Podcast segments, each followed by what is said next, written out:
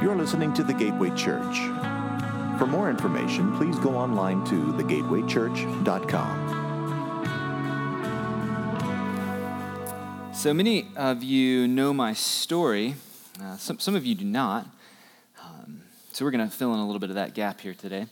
Uh, but I was born and raised on the West Coast in San Diego uh, until I was about 16 years old, and then I left to go to the middle of the West and play hockey like all people from Southern California do. It's quite odd. But uh, what you may not know is that when you grow up on the West Coast, you grow up learning about these rugged individuals, the, the people who had this vision of, of striking it rich in the gold mines or, or just making a better life. So they have uh, the, these visions for riches in some version of the good life way out west. And so we would, we, we would learn about these people, and we would even play games that uh, like imagined ourselves into the lives of Lewis or Clark, or, or we would do the whole Oregon Trail bit, and we would play the game like back in the day when the computers were not in your pockets. Uh, and so we would, we would play these games, and um, these people were really, they're like the Elon Musks of their day, if you will, just like charging a new way forward and as I was thinking about this text this past week, what, what kept coming to my mind were these little memories. Especially as, uh, like, anytime you like open up a news app or you turn on a TV or you're in your dentist office and you're just looking, you're getting bombarded with the reality that our country, our nation, sees itself as this place that forges a new way forward. It's constantly, like, every day the political landscape seems to be shifting and, and so people and pundits alike, they're, they're discussing how they're going to reimagine the landscape of the world, that they're going to be the new thing that's breaking out. And what's, what's really uh, curious to me is that w- whether it's uh, back on the West Coast or it's here in Des Moines, m- maybe it's unique in Des Moines because of uh, the caucuses and all, all that goes on there, which this is our first year with that. Hilarious. Um, but, uh, you know, our nation, wherever you're at, whether you're in the middle or on the coasts, our nation prides itself on being able to forge a new way forward. And I think that those embers are still red hot. And, and the spirit of that image, it goes by this name of manifested destiny. And it, it, this idea of manifest destiny, it, people who would hold to it say that God actually was this divine call to take the frontier in, uh, back in the 1870s, there was a picture that uh, captured this image in the, in the minds and hearts uh, of the people of America. It's called this American Progress. And what you see in this image is you see this goddess going forward. And you'll notice that the mountains are a bit dark a bit ominous, if you will. And then there's the frontiersmen. You actually see the little covered wagon, Oregon Trail style. But you see that there are uh, like militia like folk who have their rifles in hand and they're like the wild beasts, the buffalo are charging ahead of them. The indigenous peoples are being supplanted from their lands. And this is how America is making their way into the darkness. Notice behind that it's light. She's holding the, the telegraph wire in her hand. This is the sign of progress. And now here's my point with an, an image like this to start a talk about Jesus. Uh, as much as our nation like enshrines these frontiers men and women of old the entrepreneurs of today if you will like the image of the rugged individual is not individual. It's not unique. It's not authentic. It's not its true self. It's not living its best life. It's not doing any of that. Rather individualism comes to bear on us by way of other individuals. In fact, we're going to make this case, or I'm going to try and make the case today, that we are all following someone or something. Or in the language of the Bible, we are being discipled. In other words, the question is not, am I being discipled? But the question is, who or what is discipling me? And trust me, we'll get to that weird Bible word, disciple. But the question is, who or what is discipling me? And and that's why uh, we're going to explore this today because at some point we have to chart a new way forward. We have to chart a course in the world, and, or what some people will just simply say, make a plan for your life. And uh, w- when I was just a young warthog, uh, I, I thought, okay, um, hockey, right? Like I'm going to the middle of the West to do this hockey thing. And so what, what happens is you get these uh, Des Moines Buccaneers. This is like, picture this scene, these rowdy bunch of young folk. Uh, that was me.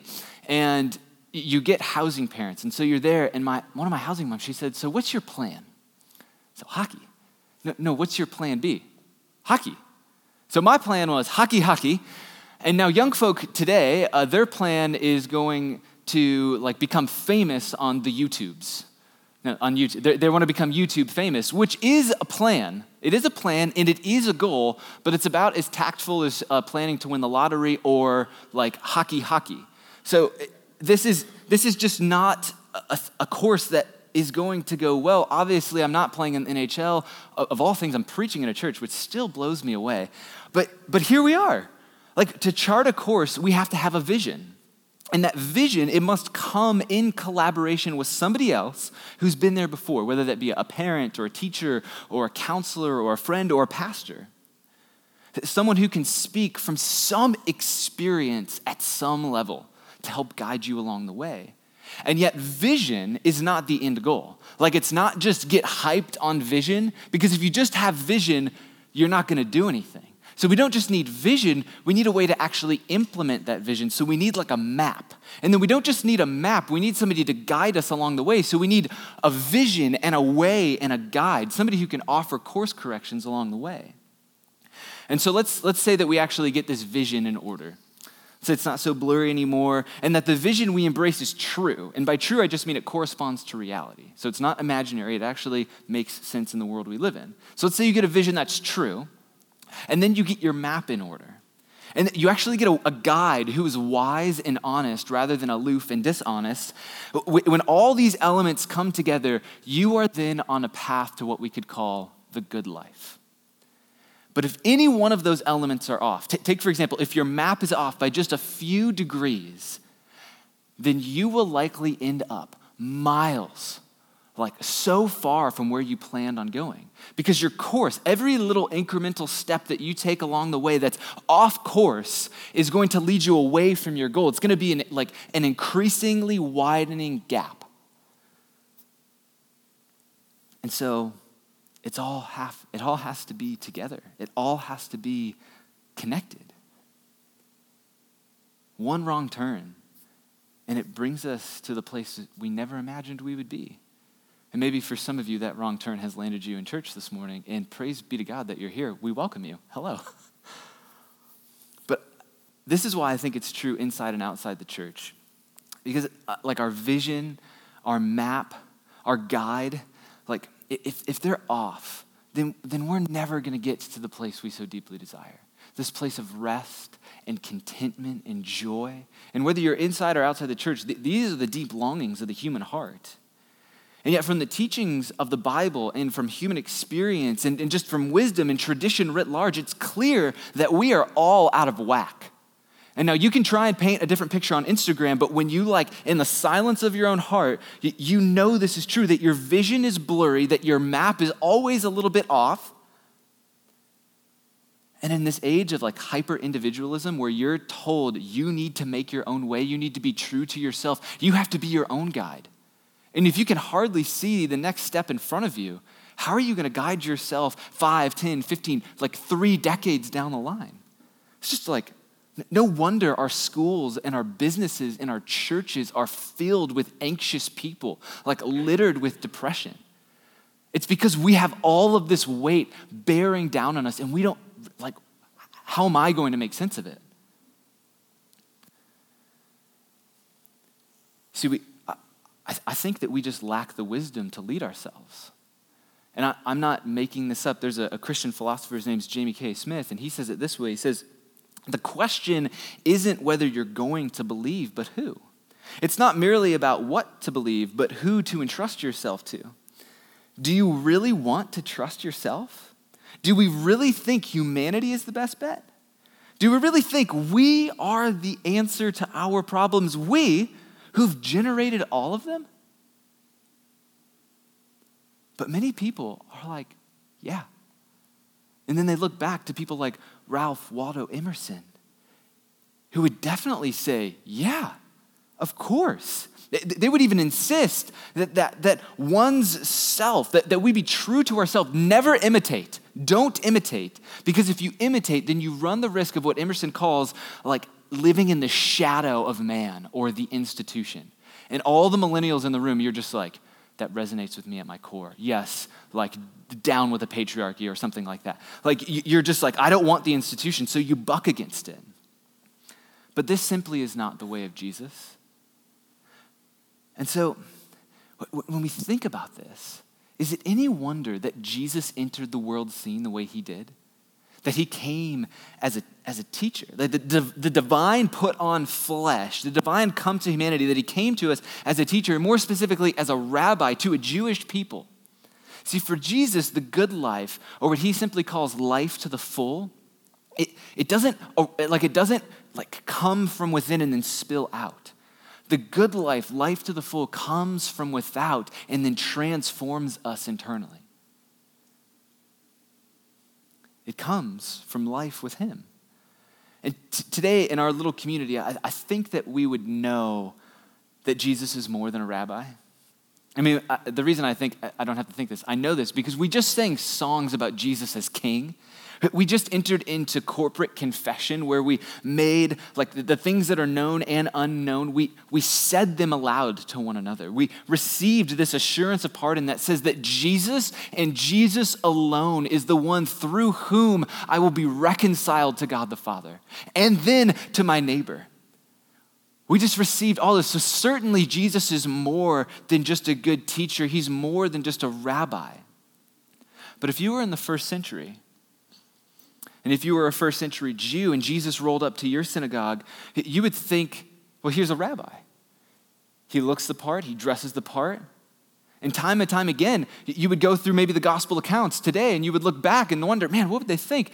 Well, this is, this is what would happen. Like a religious leader or a person would come up to Jesus for healing and they would address him as teacher or rabbi.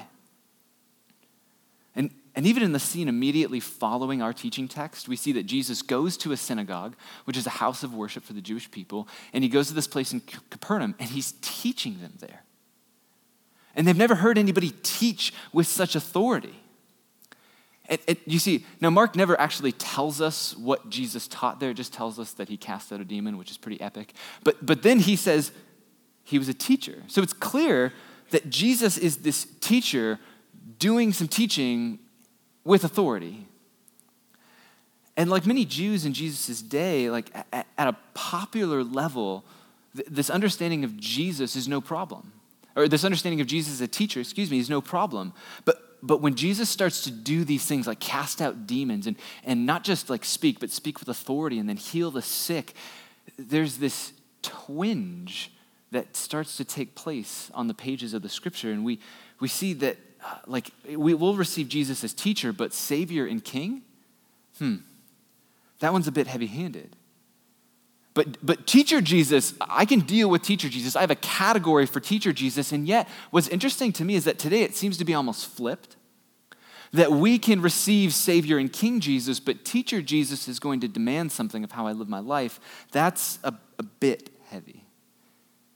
And so, Jesus, this is, this is what I mean. Jesus is good to save my soul. And so, we'll save things like if Jesus can get me to eternity, then I can take care of the here and now. I can, I can walk my dog, Jesus. I can handle my morning routine, Jesus. I can handle my sexuality, Jesus. I can like choose who to hang out with, Jesus. I can handle my social media, Jesus. Like I can do all the day to day, Jesus. You just get me to eternity.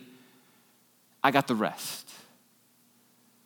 And I, I totally get this rationale. Like, I, I understand this, but what this rationale fails to consider is the nature of how God is bringing renewal. The renewal of God is not to evacuate us from our circumstances and get us to the heavens. The renewal of God is actually about getting heaven back into earth, from getting God's space into human space. It's the reunification of all things in Jesus. And so, this rationale is just mistaken. It's, it's off. It's, it's off by more than just a few degrees. See, this, this idea about the reconciliation of all things is that living with Jesus is about living in the fullness of God's power here today, not far off in the distant future after we rest in peace. No, it's about living in God's power here today in Des Moines, like with your neighbors, with your partner, with your like whomever. And so Jesus is teacher, yes. And Jesus is Savior and Lord, yes, because Jesus is the all in all. In fact, a, a convert to the way of Jesus, somebody who Jesus confronted and um, caused him to like go blind because of the glory of God, which is also. Do you ever notice that the Bible, you open it up and you're just like, come on, really? This happened? But this is, this is what we read in Colossians 1:15 from a, from a man who encountered Jesus with such visceral power. This is how he accounts of Jesus. This is uh, Colossians 1. He, this is Jesus, is the image of the invisible God, the firstborn of all creation. For by him all things were created in heaven and on earth, visible and invisible, whether thrones or dominions or rulers or authorities, all things were created through him and for him. And then hear this. And he is before all things, and in him all things hold together.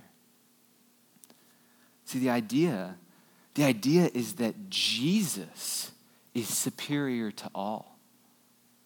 Do, like, um, how does that sound? How does that taste? That Jesus is superior to all. Nice? Does it bring up the warm fuzzies in you? Maybe for like two of you here who are like grinning awkwardly. Yeah, I see you. Yeah, see, Jesus is superior to all teachers. He's superior to all leaders. He's superior to all gurus. That's actually what we're doing here today. We're reminding ourselves of the superiority of Jesus and then humbly putting our, placing ourselves underneath him to receive his wisdom, to receive his goodness, to receive his love. Just in case you were wondering why you were here this morning. See, because in Jesus, what was torn apart by sin is coming back together. So, if we're going to be a community who, who is like marked by the way of Jesus, if we're going to be a community following Jesus here in Des Moines, we need to get some clarity on what we're talking about when we're talking about following Jesus. So we need to return with this guy, Paul, in Colossians. We need to return with him to this robust, beautiful vision of Jesus. Because I think that we've actually lost sight of who Jesus is. And so when we think about following him, we're not really sure who we're following. And we're actually, when we're honest with ourselves, not sure why we are doing this thing called Christianity. And I think it's because we've lost sight of the Jesus who is at the center of it all. And so, before we go any further and we get to our teaching text, I'm just going to pray. I'm going to pray that God would mess with you today. Uh, this is what we do here. I ask for the Spirit of God. I don't have any power. It's all, like, like literally, it is the Spirit of God through the Word of God who does this work of stirring our affections for Jesus and like messing with us in the best of ways. So, I'm going to pray for that right now. If you want to receive that, um, great. Father, we, uh, we submit that there's, there's no turn of phrase there's no comp- like composition of a song there's no arrangement there's no like movement there's none of this is going to bring our hard calloused hearts to a place of being soft and vibrant before you. You alone will do that and so we are asking god that you would do that now. That you like would meet with us like uh, uh, like these people here myself included god would you help us to see the beauty of jesus would you help us to hear and respond to him as we like turn to your word, God? Meet us now, we pray. Amen. So in Mark 1 15, which is the verse that precedes our teaching text, uh, that there is this call that Jesus extends. And I'm, I'm just going to invite us to, to, turn there with me. So if you don't have uh, like a physical Bible, you can tap your way on over. Otherwise, flip your way to Mark chapter 1. And this is our teaching text from last week. But there's this call that Jesus extends. It's this call to, to once more turn towards the way and will of God in the world, or what Jesus calls the, excuse me, the kingdom of God. And this is what we read on Jesus' lips in Mark 1 15. He says this The time is fulfilled, and the kingdom of God is at hand. Repent, turn around, and believe or trust in the gospel, trust in the good news. And then Jesus' very next move after calling for repentance of these people isn't just to say, okay, now go forge your own way. You just go figure it out. I'm just gonna, I'm gonna kick back and you just go do your own thing. No, no, no. Jesus says, repent and believe in the gospel. And then his very next move is to make a way forward for these people to do this with him. It's because Jesus doesn't extend a call and then not follow through on it. And so, starting in verse 16, go here with me. I'm going to read through to verse 20.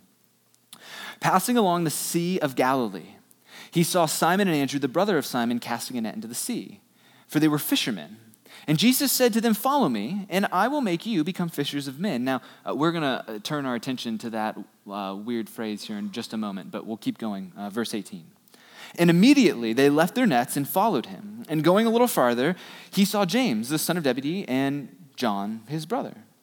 And were in the net, or who, who were in the boat mending their nets. And immediately he called them, and they left their father Zebedee in the boat with the hired servants and followed him. So, to keep in step with Jesus, that is to follow him, according to Jesus, is to become fishers of men. So, I, I don't know about you, um, but as I was like, um, every time I hear this phrase, it is so weird. It makes little to no sense to my modern mind. Am I, am I, am I alone in this? Do you read this and go, well, duck, like, you're actually all fisher people? Okay. So um, this phrase is weird to me. But then what I started doing this week is I just started sitting with it and then appealing to people who are smarter than me uh, to say, what in the world is Jesus talking about? And as, as soon as you start doing this, like uh, you just dig just beneath the surface, you realize that Jesus is being extremely culturally savvy. And not, he's not only just being culturally savvy, but he is tapping into the prophetic imagination of the Hebrew people. And what I mean there is he's quoting the prophet Jeremiah. And the prophet Jeremiah, he is uh, called the weeping prophet because he is given some really hard news to deliver to the people of Israel. And oftentimes, Jeremiah is coming with this hard news to a people whose hearts are hard. Like God says, they won't receive it, but you deliver the news nevertheless. So Jesus picks up on these words from the prophet Jeremiah. And if you want, you can flip over with me to Jeremiah chapter, I'm going to get there, trust me. There we go. Chapter 16, starting in verse 16, or it'll be up on the screen. Behold, I am sending for many fishers, declares the Lord and they shall catch them. And afterward, I will send many hunters, and they shall hunt them from every mountain and every hill and out of the clefts of the rocks, for my eyes are on all their ways. And then check this out they are not hidden from me, nor is their iniquity concealed from my eyes. You see, Jesus is using this. Uh, savvy expression because it's this like idiom, it's this common expression used to talk about rabbis that they're going to make people become fishers of men. But it's a loaded expression it's a loaded expression because the sobering reality of Jesus' call is that as he like beckons Jeremiah's words forth in this moment, he's saying that with Jeremiah, he's going to confront sin. And he's not going to do it alone, but he's going to call these like ragtag group of people to do it with him. These, these people of Israel whose hearts are awash with evil, Jesus is saying, I am here to confront your sin. And he says it in this way that only the people who are attuned to God's word would understand. Says, you see, these people of Israel, I, I don't know if like we actually get the gravity of what God is saying here through Jeremiah that, that they are not hidden. That is, their evil ways are not hidden. Their iniquity is not concealed from his eyes. These would be people who, in the same breath of a day, would go to the temple of God in Jerusalem and offer up a sacrifice. They would offer up a, sacrifice of praise or, maybe a grain offering or a thanksgiving offering. And then that same day or the next day, they would take their firstborn son in the same manner they took their sacrifice to the altar of God and they would alter, like offer their son outside the city gates to a foreign God. Like, do you, do you feel the weight of that? I have like a little, a little guy, his name's Griffin, and I cannot, in my wildest of dreams, I, can, I cannot fathom like saying this morning, helping to lead through worship through the Word of God, and then tomorrow taking him to his death. This is what God sees. He sees it all. He sees the hidden sins, he sees the blatant sins. So to be a catcher is to be caught by God. And it is very much the feeling. Like ramp up to like infinity, that feeling that happens when the red and blue lights go on behind you. You know that like that feeling in your gut, it, everything flips upside down. Imagine that to infinity. This is what it is to be caught by God. It's this moment of raw exposure. And, and I think that we've all felt this to one degree or another, at one time or another. It, it's this moment where we are found out and it's not pleasant. This is Jesus' call. How are we doing? I'm just here to cheer us all up this morning. See, following Jesus is, is not only a call for these men to like reckon with their sin, it's a call for them to participate in God's renewal by inviting other people to reckon with their sin. Because the way forward to God is through reckoning with our sin. This is what the gospel actually does. This is what we will get to in this message. But before we do that, See, this call to partner with God is quite interesting. Jesus doesn't just have this one off moment with these four gentlemen, he, uh, he actually turns to some unexpected people and invites them to do some unexpected things. Let me just show you. Turn the page with me to Mark chapter 2, starting in verse 13, and, and we read this. He, this is Jesus, he went out again beside the sea, and all the crowd was coming to him, and he was teaching them. And as he passed by, he saw Levi, the son of Alphaeus, sitting at the tax booth. And he said to him, Follow me. And he rose and followed him. And just a little context to, to, be a tax collector in this time was to be a traitor to the people of Israel. It, it not only meant getting in bed with Rome to enforce their taxes, which sometimes escalated up to like 90%, but it was also the oppression of your own people. See, if you were going to make any money as a tax collector, what you needed to do, let's just hypothetically say the tax of Rome was 60% of the time. And so you have your little tax booth, it's a station. You're, you're situated there around the Sea of Galilee in the northern parts of Israel. And these people are coming, and, and you're saying, Yeah, okay, I'm, I'm here to collect the taxes on behalf of Rome. So they come and they pay, and, and they know it's 60%, but you say, That's 65. Excuse me? No, it's 60. No, it's 65 today. Actually, I heard it was 70. Is it? Yeah, it's 70 today. Oh, excuse me, Mr. Centurion, uh, this citizen doesn't want to pay their taxes. Oh, oh, you, oh, oh, you still you don't? Okay. Centurion would come over, break their kneecap. So this is this is like the tone of Jesus's like this is the Bible gateway. Here we are. See, many Jews hated tax collectors. But Jesus calls them to follow him. Turn the page. Just look what he invites Levi to do. So we're in Mark 2. Turn, turn with me to Mark 3, starting in verse 13 again. And this is Jesus. He went up on the mountain, and he called to him those whom he desired. And they came to him, and he appointed 12, whom he also named apostles, so that they might be with him and that he might send them out, and pay attention to this, he might send them out, a man like Levi, to preach and have authority to cast out demons. So, this man may have just stripped you of your dignity on a Tuesday. And the following month, you see him again, and he is now going to bless you. He's not just going to bless you, but he might, he might actually like cast out a demon. He might preach with authority.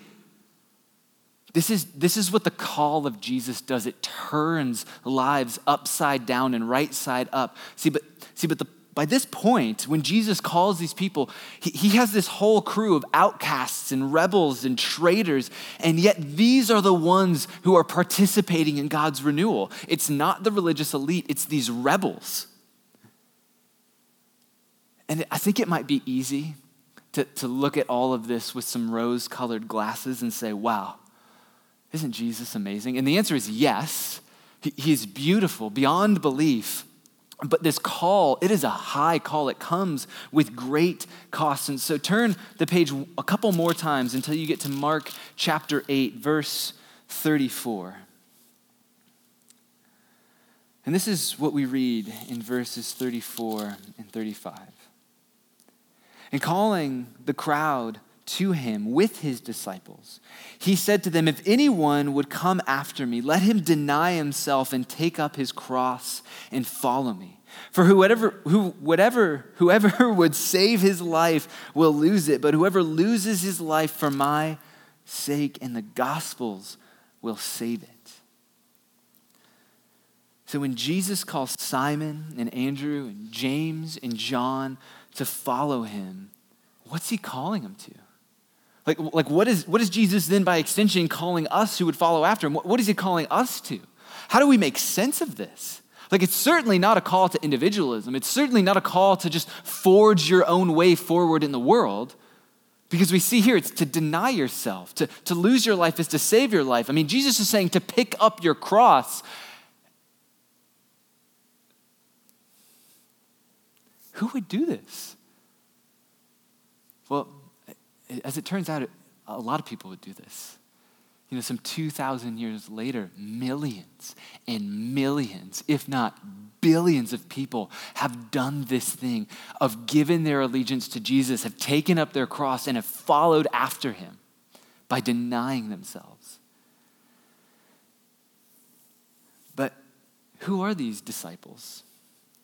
And this is that strange word that we read earlier on that we would get back to. I said we'd get back to. Here's it. Here's a little context around this word, disciple.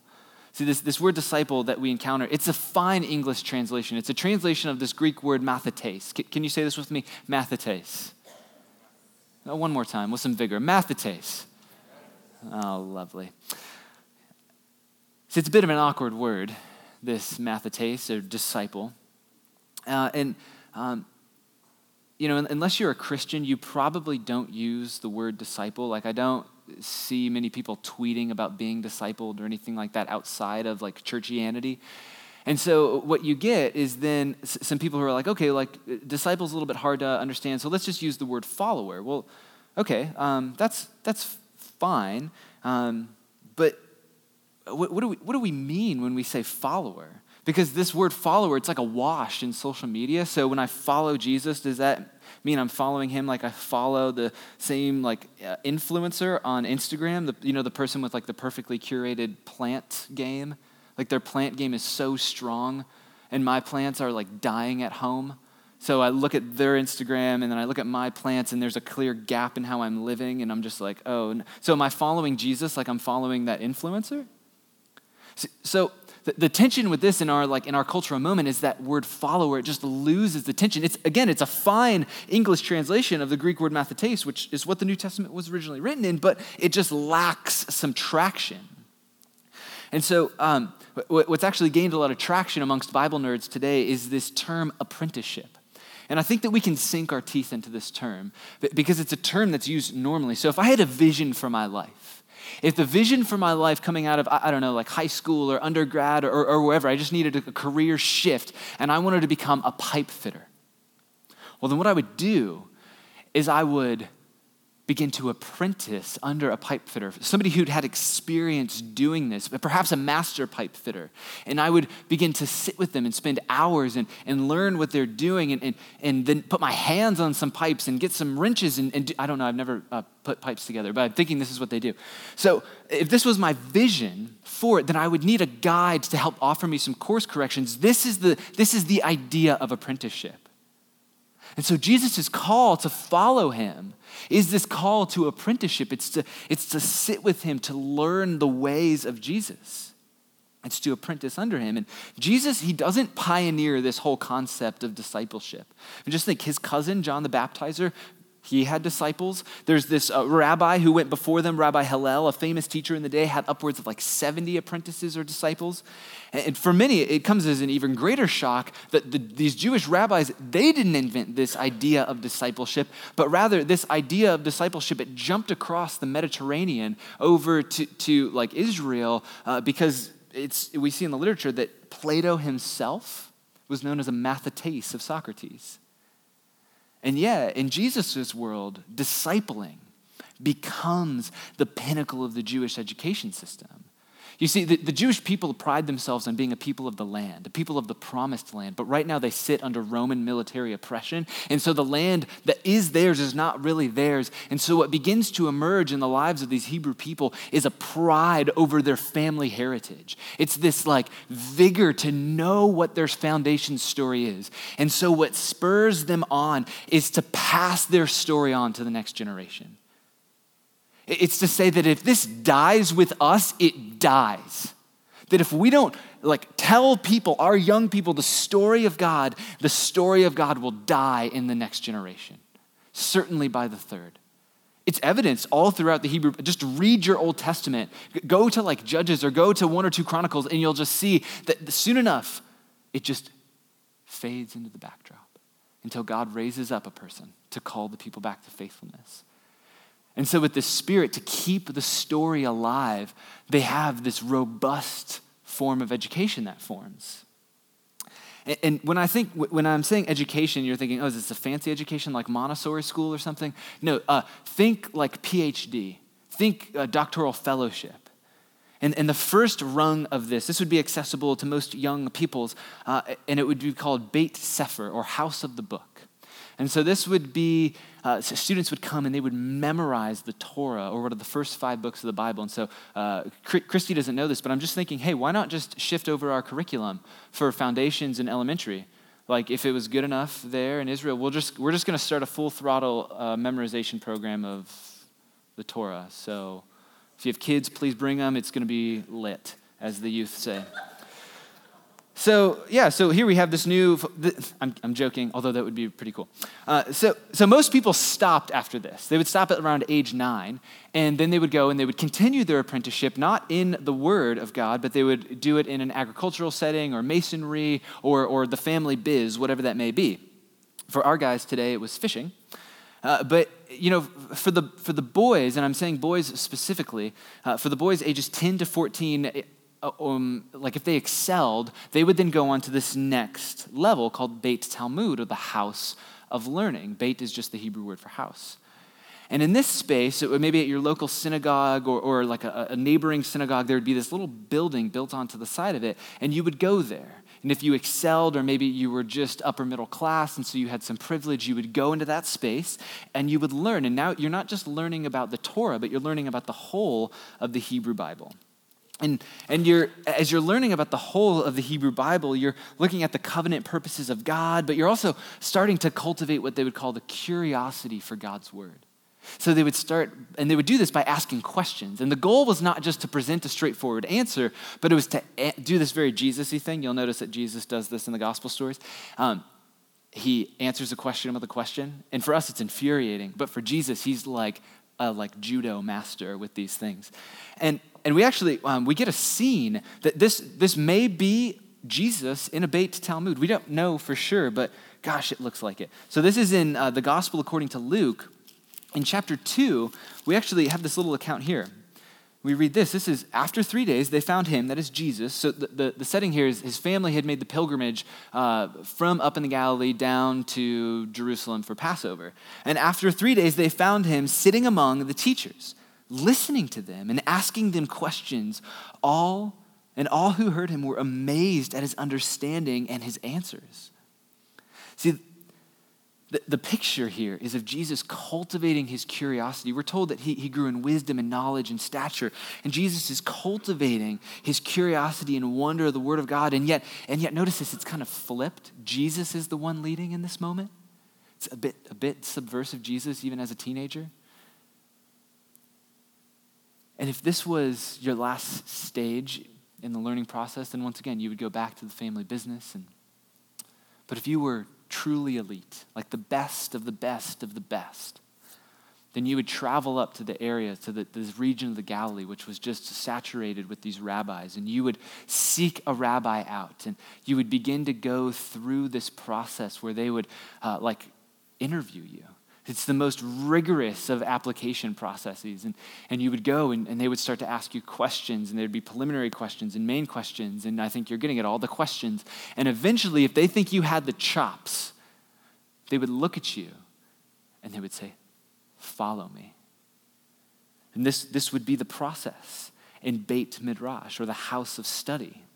And now, in this place, uh, this this in, invitation to follow them, uh, these rabbis are itinerant. So that means they're traveling around. And so you're going to follow your rabbi. So that means you're going to go from synagogue to synagogue. You're, you're going to go to, like watch your rabbi teach. You, you're going to like sleep next to your rabbi. You're going to eat with and like your rabbi. You're going to start to speak like your rabbi, the intonation of his voice, like all the little inflections, all of it. There's even, as I was in a deep, deep rabbit hole studying all this, um, there's this moment where uh, there's an account of a rabbi who walked with a limp, and so his healthy apprentices would walk with a limp because so desperately did they want to be like their rabbi because the goal was to actually then become like your rabbi. But in the midst of this like of, of the beit midrash they would people would look at you and they'd say yes you must be rabbi hillel's disciple or whomever Rabbi Gamaliel, yes, this is certainly a disciple of Rabbi. Like this is this is the framework. This is your goal. This is your vision, and your rabbi is there to lead you toward that end. See, the end of this whole thing is to do what your rabbi did, to become a rabbi yourself. And I don't know if you feel the weight of this. You feel like, well, that's some nice History Channel information, Kyle, but uh, what's this have to do with me following Jesus? Like, just t- take a moment is it any wonder that Simon and Levi, uh, like Simon, Levi, Andrew, James, John, is it any wonder that they got up immediately and followed Jesus? See, if you were fishing, what did that mean? It meant that you got passed over. It meant that you didn't measure up. It meant that you weren't good enough. It meant that you were, in some sense, not an elite. And yet Jesus comes, he comes to the outcasts, he comes to the passed over, and he says, I want you. I want you and I want you. All, your brokenness? Yeah, yeah, yeah, bring that. All, your evil? Yeah, I know about that. Yeah, I want that. Oh, oh, those little things that you just call like cute little idiosyncrasies that later along your, your spouse is going to call annoying. Yeah, I want all those too. Give the, I want all of that. That's what Jesus is calling to himself. He's saying, Follow me. No, you don't have to take any test. Don't clean yourself up to come to me. I'm the one who initiates, Follow me. See, the call of Jesus is to deny our vision of the good life and to receive with humility Jesus' vision of life to the full. And then to, to actually trust Him to lead us along the way. So, how, how's that going for you? I, like in my life, I, can, I have a great vision for my life. I heard that God has some plans and stuff, but I'd love to take care of those for Him. So it's really easy to trust me because I, I know me a little bit it's easy to trust Jessica because I know her a little bit. Oftentimes, God feels really distant. So, um, this is not an easy call to receive. But this is, this is far more than just right thinking about Jesus. That's Bible and theology. It's far more than just right living. That's just like a moral, ethical vision. That's like we can, we can get that anywhere else. See, it's, it's, it's this holistic vision of, our, of all of ourselves, all these component parts of who we are, reorienting all of it toward the work and way of Jesus to be like our rabbi. But, but anchoring ourselves in God's presence is, is quite difficult, would you say? It's a, it's a long, often painstaking process. It takes a great measure of intentionality it's not like you just trust Jesus on a Sunday and then by Friday you're like this embodiment of the Sermon on the Mount. Like people are like, oh my gosh, so patient. Yes. That's just, the, the gap is too wide. And so I, I like how Dallas Willard says this. He's a, a brilliant thinker. He says it this way He says, Our part in thus practicing the presence of God is to direct and redirect our minds constantly to Him. And I just want to stop right there. I know that for many of us in our church, this thing is difficult because right now, our life is a living hell. And there's no, like, it is the most difficult thing just to get up, let alone direct and redirect our minds to God. But I just want to say, like, He is patient. He's so patient. See, Willard goes on to say this. He says, In the early time of our practicing, we may well be challenged by our burdensome habits of dwelling on things less than God, which is Willard's really kind and wordy way of saying you get distracted. But these are habits, he goes on to say, not the law of gravity, and can be broken. A new grace filled habit will replace the former ones as we take intentional steps toward keeping God before us. Soon our minds will return to God as the needle of a compass constantly returns to the north. I love that image. If God is the great longing of our souls, He will become the pole star of our inward beings. So, like, apprenticeship to the way of Jesus will not happen by accident. It's like the pole of our phones, like the current of our culture, the distraction, the noise, the, like the real good things in the world, they are too strong for us to just think that showing up here two or three times a month maybe volunteering one of those times that that is going to be robust enough for us to anchor ourselves in the presence of god our like so for some of you we're still i'm still learning what it is to be your pastor. You're still learning what it is to be like shepherd. We are all learning. Amen? Amen. Um, to follow jesus it's just not going to happen by accident. It's just not. And so so for some of us this morning we need to seriously consider the reality that it's, it's like that we are being formed right now. It's either formation in the way of Jesus or something else. It's, it's our family of origin, it's our sexual desires. It's, it's not a question of am I being discipled, it's a question of who or what is discipling me. And you will either be passively formed into the image, some image the world has of you, some image your colleagues have of you, some image your friends have of you, some image the Instagram influencer has over you. You will either be passively formed into that, or you will be formed into the image of Jesus slowly but surely. And it will be a death from here to here, but on the other side, there is life. See, the world will not tell you that they want to take your soul, but check this out. So I'm, I'm listening to like the coverage of the caucuses in New Hampshire, and I hear Amy Klobuchar say this legit I don't just need your votes, I need your heart. And I look at Jess and I'm like, she's saying it. They're not even like insinuating it, they're straight up saying, I want your heart. Are you kidding me? No.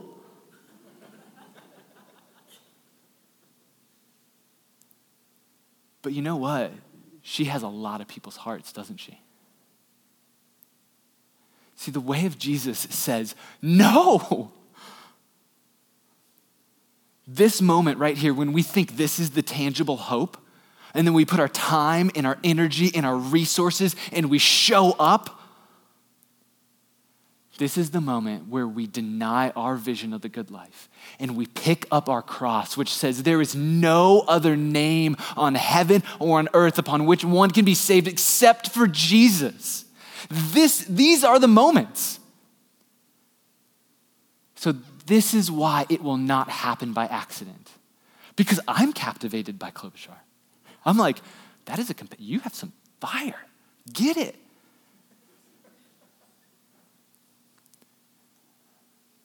A new grace filled habit will replace the former ones. How will it happen? As we take intentional steps toward keeping God before us.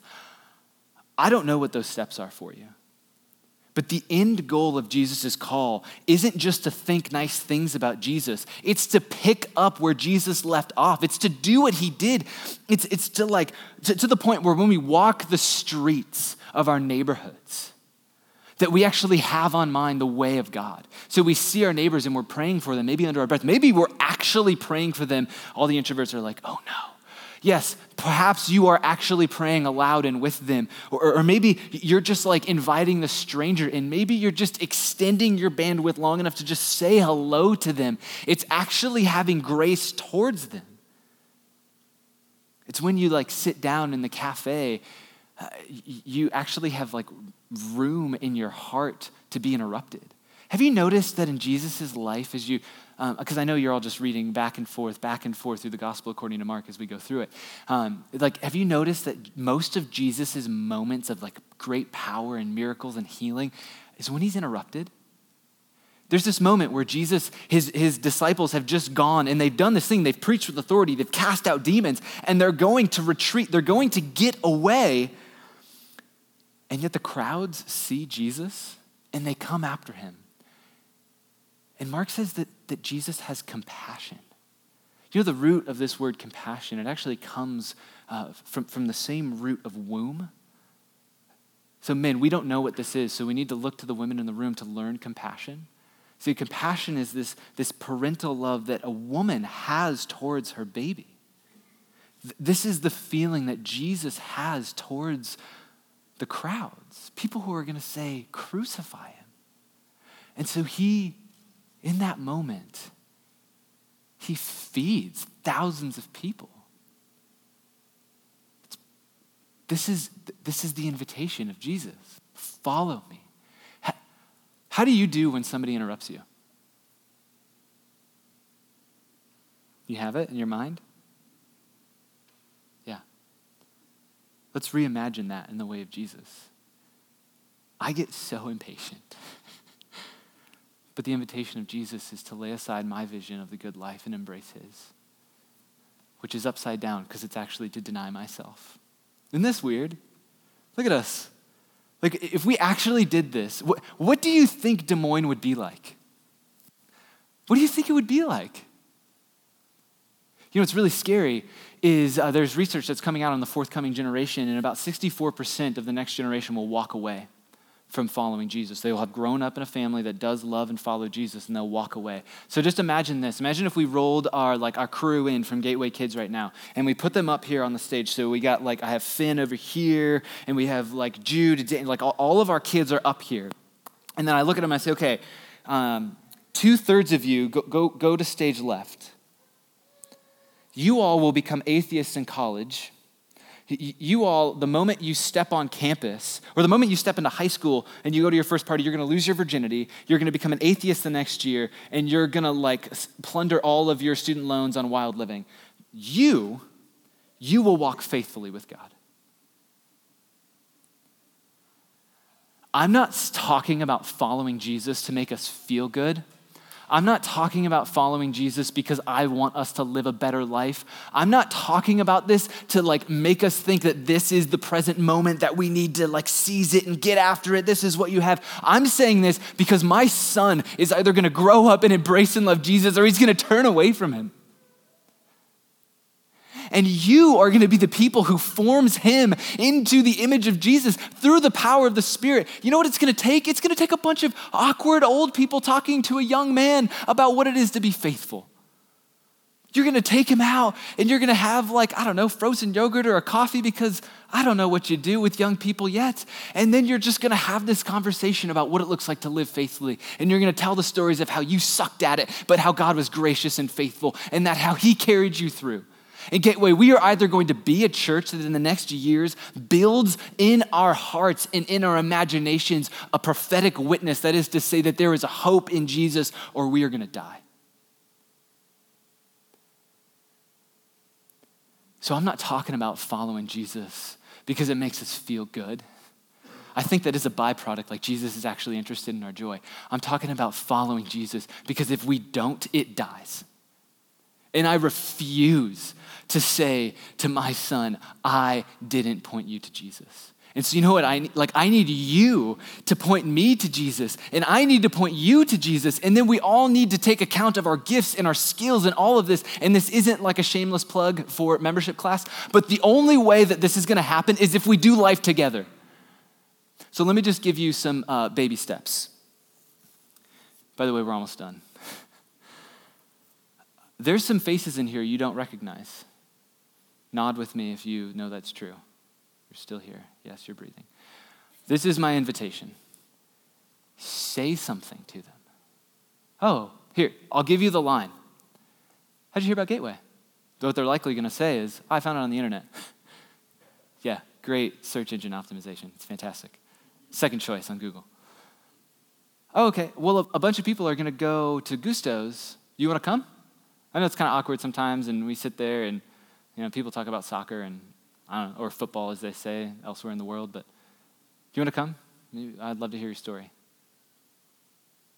That's what we want. See, following Jesus is making space for other people to follow Jesus with you. So you say, I don't know the first thing about discipleship. I, I don't have any of the Bible memorized. That's okay. Where are you at right now? Well, that's a good place to start. Has Jesus met you with grace today?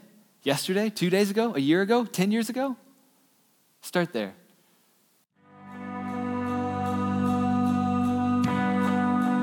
This has been another episode of the Gateway Church Podcast. Thanks for listening, and we'll see you next week.